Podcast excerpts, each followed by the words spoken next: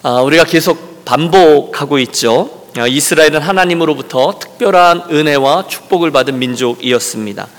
아, 특별히 오늘 광야의 생활을 마무리하고 가나안 땅으로 진격해 들어가는 순간에 그 순간 그들의 삶, 특별히 그들 광야에서 있었던 그 경험 속에는 생생하게 기억나는 놀라운 기적들이 자리하고 있었습니다. 늘 그의 아버지들이, 늘 그들의 할아버지가 해주던 이야기들이죠. 우선 그들은 40년 전에 애굽의 노예에서 해방되는 기적들을 맛보았습니다. 그 당시 어린아이들이 그 주인공들이었겠죠. 열 가지 재앙, 그리고 꿈에도 잊지 못할 홍해 도화 사건, 그게 다가 아니죠. 그들은 곧 신의 산에 이르러서 오늘 이야기처럼 하늘에서 놀라운 하나님의 음성과 그분의 현현하심 그리고 그들에게 그들에게 주어지는 계명을 받는 경험을 했습니다. 또 지난 40년 내내 매일매일 하늘에서 내리는 광야의 떡 만나와 메추라기 반석에서 터져 나오는 물 그것들을 먹고 살았던 기억도 있습니다. 지금까지 광야 생활에 그들의 옷이 해지지 않았고 그들의 신발이 닳지 않았다. 놀라운 기적들로 가득 차 있었어요. 중요한 건 그건 그거고 이스라엘이 그런 놀라운 하나님의 기적을 받게 될 때, 체험케 될 때 그 속에 담겨져 있는 하나님의 숨겨진 의도를 그들이 알았어야 했다는 것입니다. 그것은 나의 백성인 이스라엘아 그러므로 너희들 나에게 이런 특별한 은혜를 받았으니 너희들은 이제 다른 민족들과는 좀 다르게 살아야 한다라는 부르심, 책임에 관한 것이었습니다. 다시 말해서 여러분 하나님의 은혜와 하나님의 기적을 체험한 사람들은 그렇지 못한 사람들과는 뭔가를 좀 달라야 된다는 것입니다. 그 삶의 목적이나 원리가 달라야 한다는 거예요. 저와 여러분에게 복음이 주어졌잖아요. 하나님 말씀의 은혜가 임한 거잖아요. 이건 기적입니다. 특별한 사람들만이에요. 그렇다면 하나님 우리들에게 다른 반응, 다른 책임을 원하셨다는 거예요. 그런데 아쉬운 것은 이스라엘이 그분의 그 의도를 몰라주었다는 거죠. 여러분 정확히 그러지 않았나요? 이스라엘은 지금 말씀드린 수많은 은혜들을 이미 경험했습니다. 그런데 그걸 특권으로 여겼어요. 나나 되니까 우리 민족이 선민이니까 당연히 내가 예쁨을 받을 만하니까 그렇게 여겼다는 거예요. 아니 은혜 받은 이들에게 그들에게 기대하시는 하나님 앞에서 감당해야 될 책임이 있는데 그걸 잊은 거예요. 특별 취급을 받았으면 특별한 삶을 살기 원하시는 하나님의 뜻이 있는데 왜 우리만 그렇게 다르게 왜 우리만 그렇게 유별나게 사랑하셨는가 이 부분에 대해서 질문해야 되는데 아니 왜 우리만 그래야 돼요? 라고 반문했다는 거죠. 여러분 이것 자체가 우리들에게 시사하는 바가 많습니다. 여러분 저와 여러분 지금까지 예수를 믿고 할렐루야 복음을 받아들였고 순종의 발걸음을 떠났어요. 또 예배 때마다 하나님을 경험하고 하나님의 말씀의 은혜도 받고 기도하면 응답도 해주시고 이런 영적인 축복을 받았어요. 그러면 이제는 그 전처럼 은혜를 모르는 사람으로 사는 것이 아니라 하나님의 은혜를 받았기 때문에 그것 자체가 이미 내가 특별한 존재라는 것을 기억하며 믿음의 반응으로 전처럼 그렇게 판단하고 행동하면 안 된다는 것입니다. 기본이죠. 저와 여러분은 하나님을 모르는 이들과 같아야 돼요? 달라야 돼요? 달라야 되죠? 가치관도 달라야 되고 삶의 방식도 달라야 되고 바라는 것도 달라야 돼요. 달라야 한다. 이것이 모세가 지금 모압 평지에서 이스라엘 백성들이 계속 요구하는 거예요. 하나님이 그것을 우리들에게 요구하고 계시다.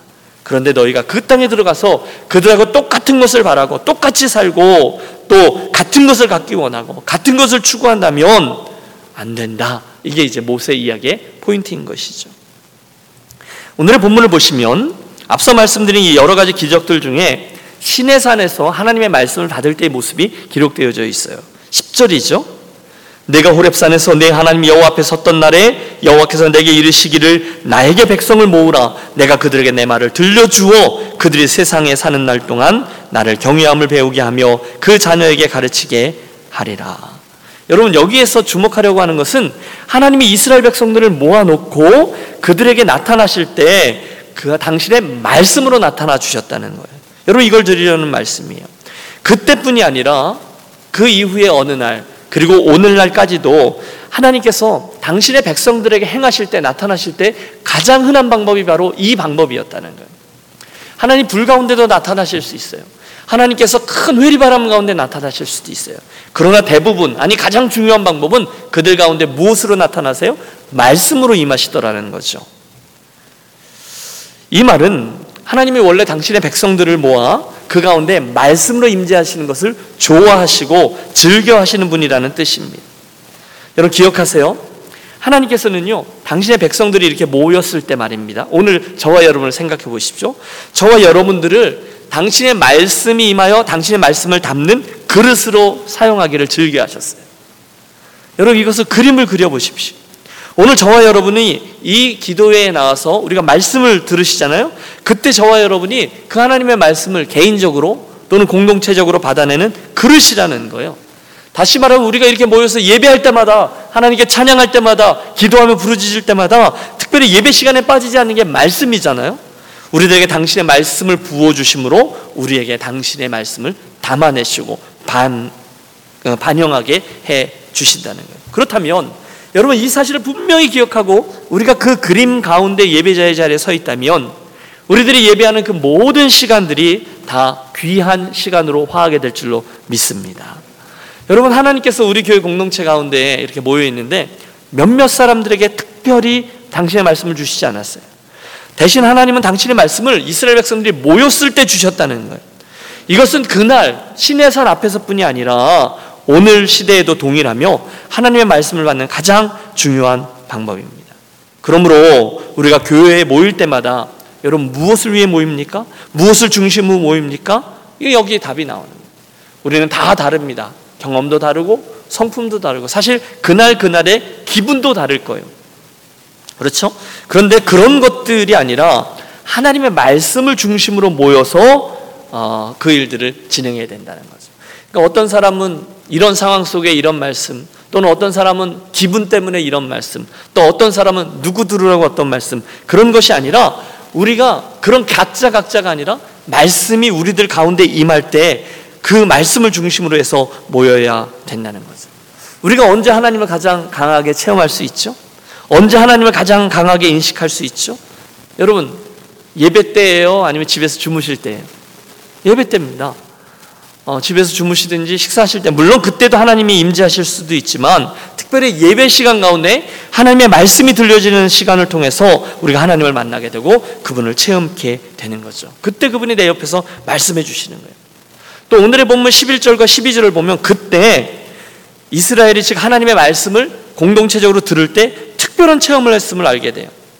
너희가 가까이 나와서 산 아래에서 서니 그 산에 불이 붙어 불길이 충천하고 어둠과 구름과 흑암이 덮였는데 여호와께서 불길 중에서 너에게 말씀하시되 음성뿐이므로 너희가 그 말소리만 듣고 형상은 보지 못하였느니라. 여러분 하나님께서 이스라엘에게 말씀하실 때 불과 연기 가운데서 뚜렷한 언어로 말씀하셨어요.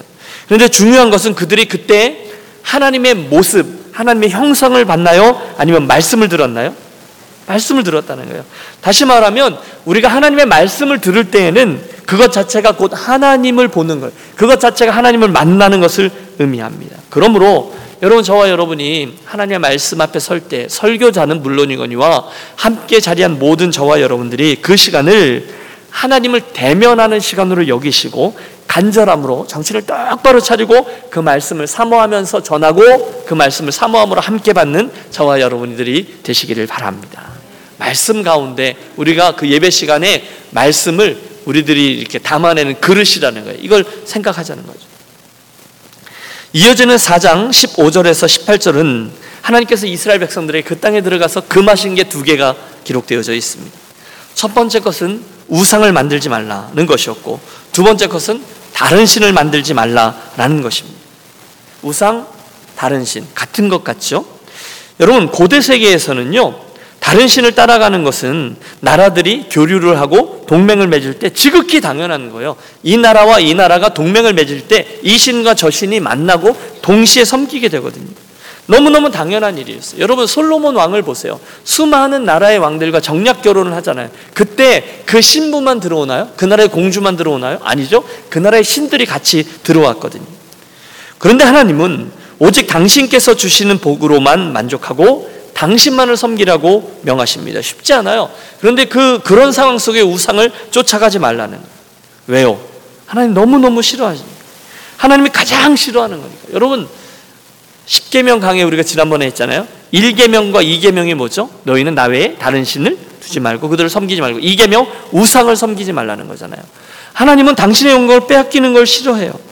이스라엘의 영적인 힘을 빼앗먹는 그 영적인 거머리들은 우상들, 다른 신들을 쫓아가는 것들을 온전히 금하고 있는 거예요. 그래서 이제 너희들 들어가서 하지 말라는 거예요. 어떤 곳에서 그들을 빼냈는지 하나님이 아시거든요. 어마어마한 다신론, 수없이 많은 수천 개 신들이 있는 애굽에서 그들을 꺼내어 40년 동안 그들을 영적으로 개조했는데 다시 돌아가는 그 가나안 땅이 우상들로 가득 차 있는 곳이니까 쫓지 말라는. 우리는 이어지는 이스라엘 역사 속에서 그 수많은 실험들을 봅니다. 아니, 그날 이후에 영적인 이스라엘인 저와 여러분들에게도 동일하게 이 우상과 씨름하는 모습들을 봅니다. 그리고 그 우상들은요, 교묘하게 바뀌었어요. 오늘날 우리들을 똑같이 하나님을 대신하여 신들을 섬기게, 다른 신들을 섬기도록 우리들을 유혹하는 것들이 많아요. 오늘날은 무엇이 그런 걸까요? 사탄이 오늘도 저와 여러분에게 주어지는 수많은 우상들이 있습니다. 벌써 꽤 오래됐네요. 이게 1991년에 출간된 책 중에 많은 사람들에게 경종을 울렸고 아직도 우리들의 큰 가르침을 주고 있는 리차드 포스터의 책이 하나 그때 나왔습니다. 책 제목이 아주 뚜렷해요. 돈, 섹스, 권력입니다. 리차드 포스터가 영성 신학자인데 오늘날 우리들의 영성을 갉아먹는 아니 오늘 우리들의 영혼을 훔치는 가장 우위에 있는 욕망, 사탄이 우리들에게 던져준 우상들이 있다는 거예요. 돈, 섹스, 권력. 그것들이 얼마나 적나라하게 우리들을 갉아먹고 있는지를 너무 잘 표현하고 있어요. 어, 여러분 꼭 그 책을 읽도가시기를 권합니다. 사실이에요. 오늘날 현대인들을 우상, 유혹하는 우상들이 이 세 가지라는 거예요. 어, 저, 제가 처음에 신학교에 갔을 때 신학교 들어가는데 아직도 잊혀지지 않아요. 그 당시 이제 제가 고등부에서 이제 신학교를 가니까 대학생이 되는 건데 고등부 부장이었던 신 장로님께서 저에게 책을 하나 선물로 주셨어요. 어, 잊혀지지 않아요. 로버트 슐러 목사님의 책이었어요. 어, 적극적인 뭐 이런 책이었어요. 여러분, 로버트 슐러 목사님 아실 겁니다. 대단하죠. 지금도 저 밑에 오렌지 카운티 지역에 그 수정교회를 세우신 Crystal Cathedral인가요? 그것 세우신 그분입니다. 획기적이었어요. 여러분, 교회를요, 유리로 지었잖아요. 사실 저는 안 가봤어요. 사진으로는 어마어마하게 봤어요. TV로도 자주 나왔잖아요. 그 어, The Hour of Power 그래가지고 그 로버트 슐러 목사님의 설교, 나중에 그분의 딸, 나중에 그분의 아들 이렇게 쭉 나오는 그걸 그 보면 와 여러분 1만 장이 넘는 어마어마한 대형 유리들로 교회를 세웠습니다. 누가 그걸 생각이나 했겠어요 그 당시에. 게다가 웅장하게 퍼지는 세계에서 가장 큰 파이프 오르간이 빵빠레를 울리면서 찬양이 퍼지고 그러면 좀 있으면 박사 가운을 입은 그 목사님이 나와서 설교하죠. 로버트 슐러 목사님. 텔레비전에서 엄청나게 많이 보았어요. 세계적으로 유명한 교회가 되었죠. 아니, 한국에서도 목사님들 오면 그 교회를 꼭 탐방하고 주목했습니다. 영향력 있는 교회였어요. 뛰어난 리더셨죠. 적극적인 사고방식의 개척자였던 노만 빈센트 필의 영향 아래 불가능은 없다, 꿈을 꾸어라, 꿈이 너를 빛는다, 뭐 등등 메시지를 통해서 엄청난 인기를 구가했습니다. 얼마나 많은 교회들이 그 교회를 부러워했는지 모릅니다. 저게 미국의 교회야. 우리가 그런 생각들을 했었어요. 한국에 있을 때 말이에요. 드리는 말씀이 이겁니다. 그런데 지금 어떻게 됐는지 여러분 아십니까? 한때 그 교회 성도들이 1만 명이 넘었어요. 모든 이들의 주목을 받았어요. 엄청난 유리 건물을 완공했어요. 다들 입을 떡 벌렸어요. 누구나 음모했어요. 그런데 정확히 30년이 지났는데 그것을 넘기지 못한 채 완전히 와해됩니다.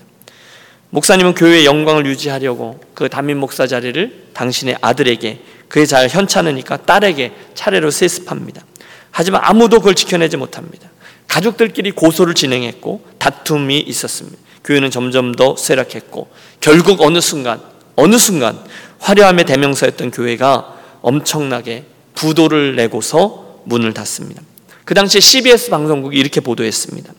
수정교회는 지난 30년 이상 캘리포니아의 상징물이었습니다. 그런데 지금은 불화와 반목의 역사적인 상징이 되었습니다. 여러분 혹시 조금만 관심을 가지고 그곳에 있었던 일들을 추적하면 참으로 부끄럽고 추악한 이야기들이 드러납니다. 분열, 또 계속되는 그런 어, 반복되어지는 분열들, 추한 루머들, 재정적인 비리들, 또 수 이런 것들을 통해서 교회가 완전히 어, 이렇게 와해되고 그 슐러 패밀리들끼리 원수가 되어 싸우고 그래서 몇 년 전이죠. 2010년에 교회가 정식적으로 파산을 선언한 후에 카톨릭 교회에 매각되고 말았습니다. 어, 잔인한 이야기인데 여러분 이 상황을 이렇게 지켜보면서 무엇이 잘못되었을까 생각해 보았어요. 여러분 굉장합니다. 화려합니다. 뭐가 뭐 어떻게 특별히 뭐가 잘못됐겠어요? 그런데 그 속 안에 있는 메커니즘이 있는 거죠. 하나님이 주인 되시는 교회가 그 교회에서 가장 주목받는 존재가 아니라 어느덧 어, 어떤 인물이 어떤 상황이 그 교회당이 하나님 주신 축복을 그런 것들을 빼앗고 하나님에게부터 특별한 주목을 받고 특별한 축복을 받았는데 그걸 책임으로 바꾸지 못한 채 쌓아두고 누리고 하다가 그게 우상으로 되어져 버린 거죠. 그 교회, 우리 교회, 얼마 전에 제가 PD 수첩을 인터넷에서 보게 되었어요. 이단들이죠. 전에는 만민중앙교회 이재롱 목사라는 이단이, 그리고 요 근래에는 베레아 귀신론을 추구하던 성락교회 김기동 목사라는 이단이 다 잡혀 들어갔어요. 그 사람들이 왜 잡혀 들어갔는지 똑같습니다. 패턴이 처음과 끝이 똑같습니다. 처음에는 소박하게 시작했어요. 아주 그냥 별 볼일 없는 시작이었어요. 그런데 사람들이 주목받아요. 무리가 따릅니다. 부와 권력이 집중됩니다. 그리고 사람들이 맹신하죠. 그러면 꼭 성적인 타락이 따라오고 투명하지 못한 재정이 그곳에 자리하고 그것들을 감추기 위해서 꼭 세습으로 귀결됩니다. 똑같습니다. 그런데 여러분 그것이 꼭 이단들만의 문제일까요? 그렇지 않아요. 오늘날 우리가 비판하고 걱정하는 우리 개신교회 대형 교회들도 똑같이 갑니다. 왜 그런가 생각해 봤는데 우리들의 본성이 똑같은 거예요. 우리들이 혹하는 게 똑같은 거예요. 죄인들이에요. 그러니까 우리들이 혹하고 따라가는 우상들, 하나님 대신에 더 중요하게 여기는 것들이 똑같습니다. 저는 가슴 아픔으로 어, 그 대형 교회들 문제가 일어나고 우리 사람들에게 걱정을 끼쳐주는 그 교회들의 목회자들을 봅니다. 왜 저도 목사니까 그게 잘 보여.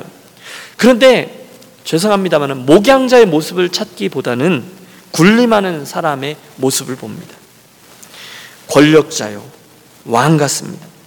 어떤 분들은 사랑하는 교회 식구들을 영적으로 목양할 양이라기보다는 그들을 이용하고 또 어쩔 때는 그들을 영적으로 학대합니다. 최악입니다. 그리고 마지막으로는 예외 없어요. 아까 그 리차드 포스터가 쓴 책에 나오는 그 세 가지 주제의 문제로 반드시 넘어갑니다. 이것들이 같이 뭉쳐 있어요. 왜 그럴까요? 그토록 많은 비난과 비난, 비판 이런 것이 있지만 다 세습해요. 다라는 말은 좀 어폐가 있네요. 거의 대부분의 교회들이 세습을 합니다. 자녀에게 그 목회자의 자리를 물려줍니다. 왜 그런지 아세요? 다 알죠. 드러나면 안 되는 것들이 너무 많아서 그렇습니다. 처음에는 뭐 선한 의도로 그랬겠죠. 교회를 위해서 그랬겠죠. 하지만 이것들이 반복되다 보니 무뎌지는 거예요. 여러분 제가 전에 베레스 우사 이야기하면서 우사가 제사장 집안이었는데 그 어, 하나님의 교회가 넘어질 것 같아서 붙들었다가 죽게 되어지는 사건을 여러분에게 설교할 때 우사가 붙들었다 할 때 그 붙듦에는 소유격의 의미가 담겨 있다라고 말씀드렸어요. 어릴 적부터 늘상 자기 집에 있었던 법교였기 때문에 어? 내 거가 넘어지려 그러네 라는 의미에서 그것을 붙들었다는 거죠. 그때 하나님께서 그를 치셨고 이스라엘 백성들 앞에 경고하셨습니다. 너무 친숙하다 보니까 자기 거라는 거죠. 어렸을 때부터 늘. 그래서 세습하면서 욕먹는 것이 들키면서 욕먹는 것보다 훨씬 낫다. 그러면서 그렇게 지내는 물론 예외는 있지만 대형교들은 대개 동일한 패턴들을 따릅니다. 여러분 다르게 표현할 수 없어요. 이 이유 때문입니다. 정말로 예수님을 주로 안 믿기 때문에 그렇습니다. 누가 주인인지를 정말로 안 믿기 때문에 그렇습니다. 입으로는 얘기하죠. 교회 주인은 언제나 예수님입니다. 우리 교회 주인은 예수님입니다. 그런데 실상은 그들이 안 믿는 겁니다. 목회자도 안 믿고 사실은 성도들도 무엇인가 미혹되어서 안 믿는 것입니다. 눈을 가리는 겁니다. 입으로는 말해도 실제는 안 믿어요. 이런저런 핑계들과 함께 백주에도 양심에 화인 맞은 사람처럼 행합니다. 저는 이 모든 것들의 근거가 근원적인 문제가 이 우상 숭배라고 믿습니다. 여러분 교회는 건물이 아니라 유명한 그 목회자가 아니라 믿는 이들의 모임인 줄로 믿습니다. 여러분 우리가 교회인 거죠. 우리가 교회인 거죠. 물론 그들도 교회입니다. 그리고 우리가 전 우주적인 교회, 그게 이제 Catholic Church라는 의미인데요. 우리 우주적인 어, 교회예요. 그런데 어쨌든 교회는 건물이 아니라 어떤 유력한 누군가가 아니라 우리들의 모임이 교회예요. 언제나 우리들의 주인은 예수 그리스도 그분뿐임을 믿습니다. 그 외에 다른 것들이 주인의 자리를 차지하거나 주인의 권리를 차지하려고 들면 본이든 아니든 것은 우상입니다. 누가 처음부터 그렇게 하겠어요? 그러나 그 순수함이 나도 모르는 사이에 어느 날 흐릿한 색깔로 바뀌고 어느 날 자기가 주인인 것처럼 자기가 주목을 받아야 되는 것처럼 바뀌게 되는 순간이 있는 거죠. 그 다니엘 이야기에 나오는 메네 메네 데겔 우바르신이라는 벽 위에 글씨가 쓰여져서 벨사살 왕이 망하게 되었잖아요. 그게 처음부터 그런 게 아니잖아요. 어느 순간 그 선을 넘어가 버린 것이죠. 그것이 우상숭배입니다. 함께 기억하겠습니다. 우리 하나님은 오늘 본문에 나오는 것처럼 나의 영광을 다른 이들에게 빼앗기는 것을 원치 않으십니다. 나 외에 다른 순을 두지 말라. 나 외에 우상을 만들거나 섬기지 말라. 이 계명을 그래서 그 땅에 들어가는 이스라엘 백성들에 강조하고 또 강조하는 겁니다. 그러면 오늘 우리 이따 기도할 때 우리 이 이슈를 놓고도 기도하겠습니다. 주님, 제가 주님 외에 다른 것을 어, 주인으로 삼고 섬기는 제가 되지 않고 또 우리 유년교가 되지 않기를 원합니다. 주님 나로 정신 똑바로 차리고 예수 반듯하게 믿는 성도 되게 해 주옵소서. 우리 함께 기도하겠습니다. 그 스토리가 어떻게 이어지는지 아세요? 21절과 22절에 보면 어, 연결되지만 다른 컨텍스트에서 이 진리가 드러납니다. 너무 슬픈 이야기 하나가 등장해요. 모세 얘기입니다. 모세가 가나안 땅으로 이스라엘 백성들을 보내면서 비장한 말 한마디를 남깁니다. 그건 이겁니다. 잘 가라. 하나님께서 너에게 그 땅을 주실 것이다. 하지만 나는 아니다. 나는 여기까지다. 나는 건너가지 못한다. 라는 말씀이에요. 하나님이 모세에 이렇게 말씀하셨어요. 모세야, 너는 결코 가나안 땅에 들어가지 못하리라. 여러분, 모세가 그때까지 들었던 하나님의 말씀들 중에 가장 힘든 말씀이었을 거예요. 그렇지 않겠습니까? 몇 가지 이유가 있어요. 그가 그 전에 무리바 반석에서 물을 낼 때 자칫 하나님의 영광을 가리우고 자기가 마치 어떤 신적인 행위를 하는 것처럼 그런 실수를 하긴 했어요. 그래 하나님이 당신의 영광을 빼앗겼거든요. 그래서 하나님이 너무너무 그것들을 마음 아파하셨어요. 진노하셨어요. 그런데 여러분, 엄밀히 말하면 하나님의 마음만 먹으면 그 정도는 용서하실 수 있으실까요? 없으실까요? 있죠. 저는 그렇게 생각합니다.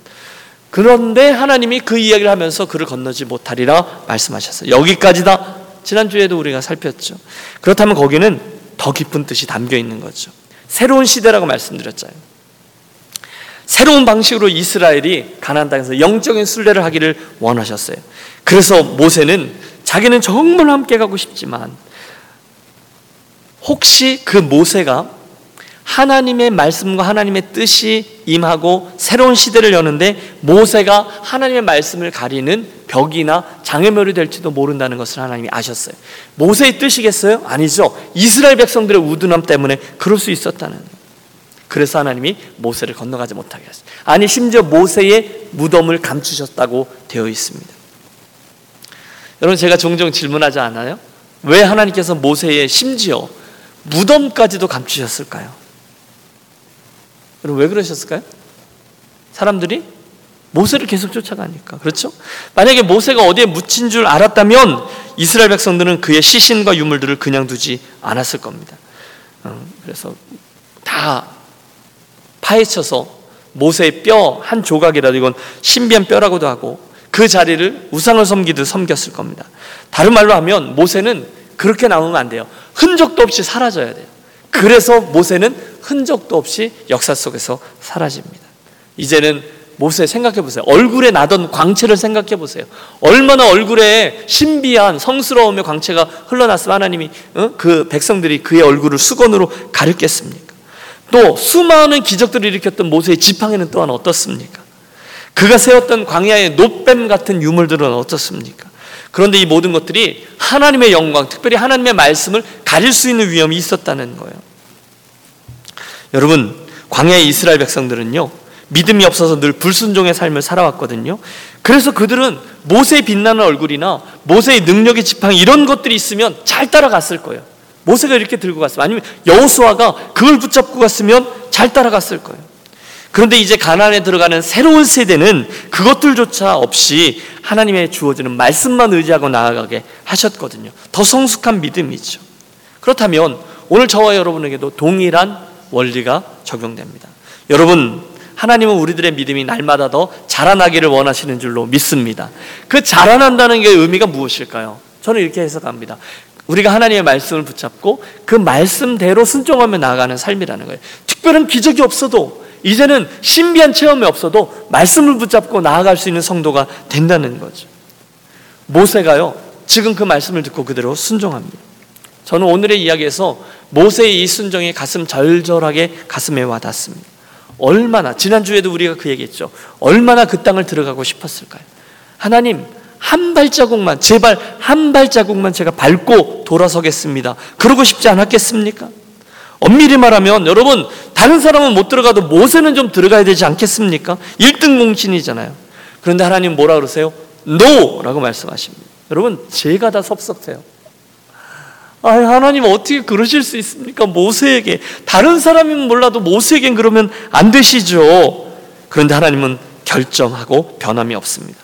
그런데 더 놀란 게 뭔지 아세요? 잠시 후에 모세는요 중간에 주저주저하고 있는 저 고맙다는 말이나 뭐 딴 얘기 하지도 않고 하나님의 그 말씀에 예하고 이스라엘을 보낸 후에 자기는 이스라엘 지파 하나하나를 그 이름을 불러가며 축복한 후에 그 산을 올라가 가나안이 들여다 보이는 저, 저 밑에를 바라보면서 그 땅에서 눈을 감습니다. 불평하지 않습니다. 억울해하지 않습니다. 그리고 자기가 없으면 안 될 걸 이렇게 얘기하지도 않습니다. 저는 여기에 모세의 위대함이 있다고 생각합니다. 기꺼이 머무르지 않을 수 있는 사람. 그게 모세였다는 거예요. 하나님의 역사 속에서 자기가 끝까지 스포트라이트를 받지 않아도 넉넉히 행복하며 순종할 수 있는 사람. 우리들에게 주는 이야기죠. 그래서요, 신명기 34장 10절은 모세에 대해서 이렇게 평가합니다. 그 후에는 이스라엘의 모세와 같은 선자가 일어나지 못하였나니. 뭡니까? 모세는요, 하나님이 인정하는 최고의 지도자였다는 거예요. 모세처럼 충성한 사람은 없었어요. 하지만 더 훌륭한 건 끝까지 그 하나님의 말씀에 충성했다는 거예요.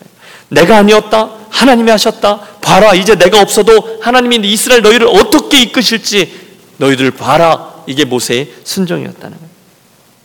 제가 철이 없을 때 하나님 우리 교회 그래도 제가 목사이기 때문에 행복할걸요? 그런 생각한 적이 있었습니다.